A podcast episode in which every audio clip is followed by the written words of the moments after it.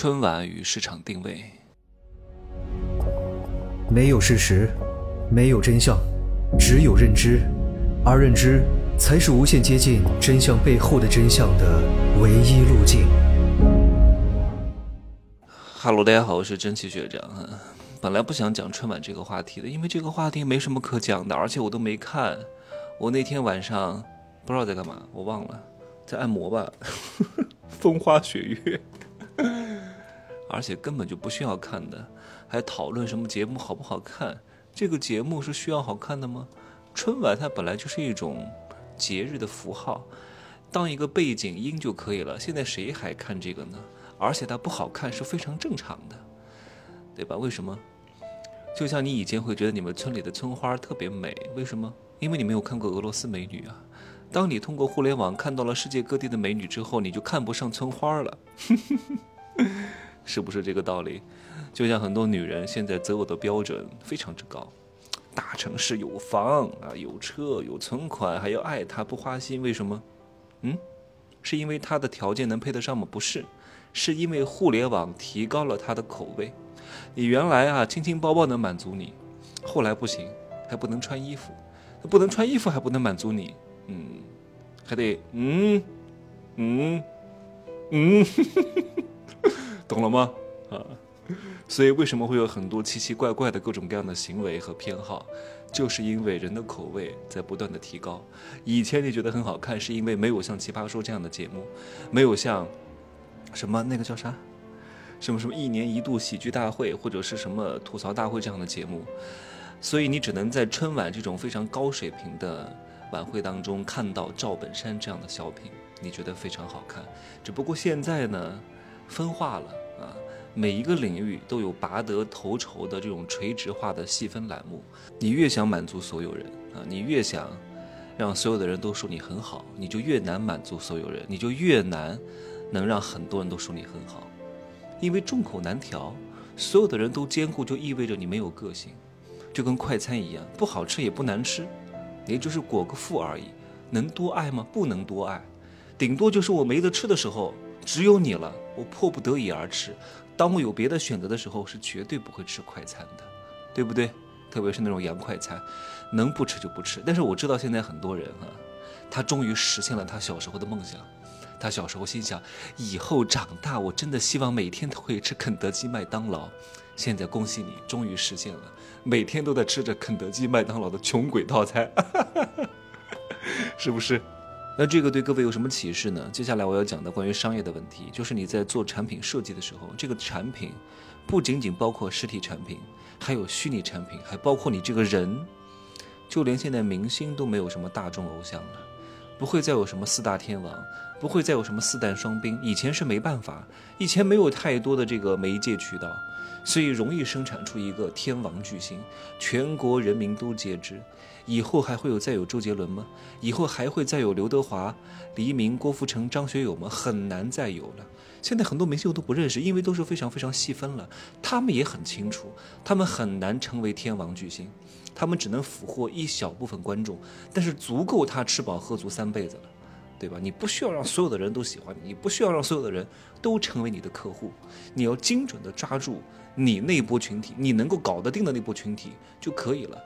不需要太多人的，你做个小生意，对吧？有几百个粉丝，这个粉丝不仅仅讲的是线上的粉丝哈，包括你线下的这些客户有几百个，就已经能够让你活得还不错了。千万别觉得你能搞定所有人啊！很多人为什么痛苦？根源就是他觉得自己条件还不错，就应该哇倾国倾城，所有的人都应该拜倒在他的石榴裙下，所有的人都应该喜欢他。如果有一个人不喜欢他，他就会非常痛苦。可是有一个人不喜欢你，剩下的大部分都挺喜欢你的呀。可是他不记得，他永远都记得那个不喜欢他的人。我为什么没有搞定他？你有这个执念，你会非常痛苦的，对不对？总有搞不定的客户，搞不定下一个，这个不喜欢你，下一个，永远下一个，下一个，下一个，下一个。怎么可能所有的人都喜欢你呢？有些人他就是执拗在这里了，非得让那些不喜欢自己的人喜欢自己啊，有一种征服的快感。明明人家就是一个直男，非得把别人掰成一个同性恋，让这个直男喜欢自己，哈，让自己觉得特别有成就感。你何必改变对方呢？太痛苦了。这样的话叫叫是叫事欲深者天机浅，非得觉得自己特别有魅力、特别有能力，把别人什么掰弯掰直，什么改变一下，明明这个人就已经离你而去了啊，要跟你分手了，你非得通过各种各样的办法搞什么情感挽回，有什么可挽回的？爱走不走，趁早滚蛋。对不对？还挽回挽回不了的，心意已决。当一个人跟你说出他要离开你的时候，其实早就想离开你了，只不过一直在积蓄，或者是一直在找一个由头。终于找到之后，他就离开了，你已经挽回不了了，因为他早已经心灰意冷很长时间了，是不是？还有人跟你说分手吧，你非得问什么原因？有什么可问的？分手就分手就好了，不要问什么原因。你问原因也不是因为你想改正你自己的缺点，去挽回这段感情。你无非只是想知道一个原因而已，你想要一个了结，那这个了结就是原因。你不要以为你问了原因之后你可以改变、可以行动，不可能。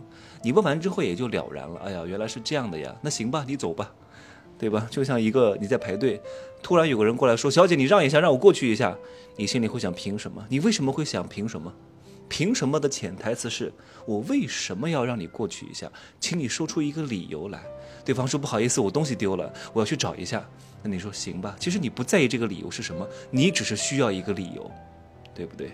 好，那我把话题拉回来哈，就讲到这个产品定位上，叫市场垂直化的细分上，在这点上真的应该好好的研究一下我，就是我音频内容的呈现、视频内容的呈现、朋友圈的呈现，看似无意，但全都是我精心去布局的，没有什么我随便发一发。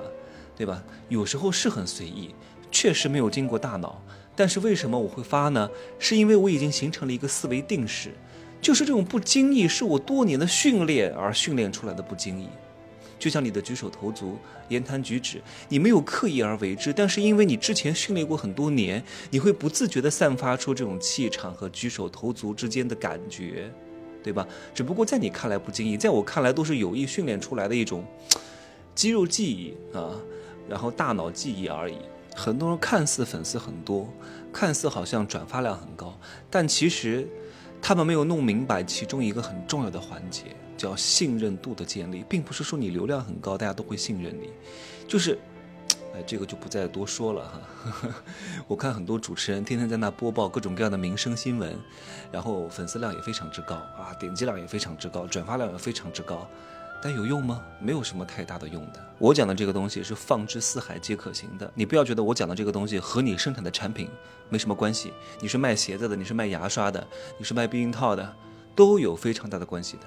因为本质上产品的背后，它就是一种内容的产出，而内容的产出就会遵循我讲的这一套原理。你弄懂了，不会太缺钱的啊。这个东西呢，在《富人的秘密》当中我提过很多，你们买过的自己去听一听就好了。行吧，我今天是从芭提雅的市区风花雪月的地方搬到了郊区，海滨的度假酒店，在这边待三天再回曼谷啊。这个酒店不错哈，海景非常好，游泳池也非常网红啊。大家以后来芭提雅可以来住一下，叫美景阁维兰达酒店啊。拜拜。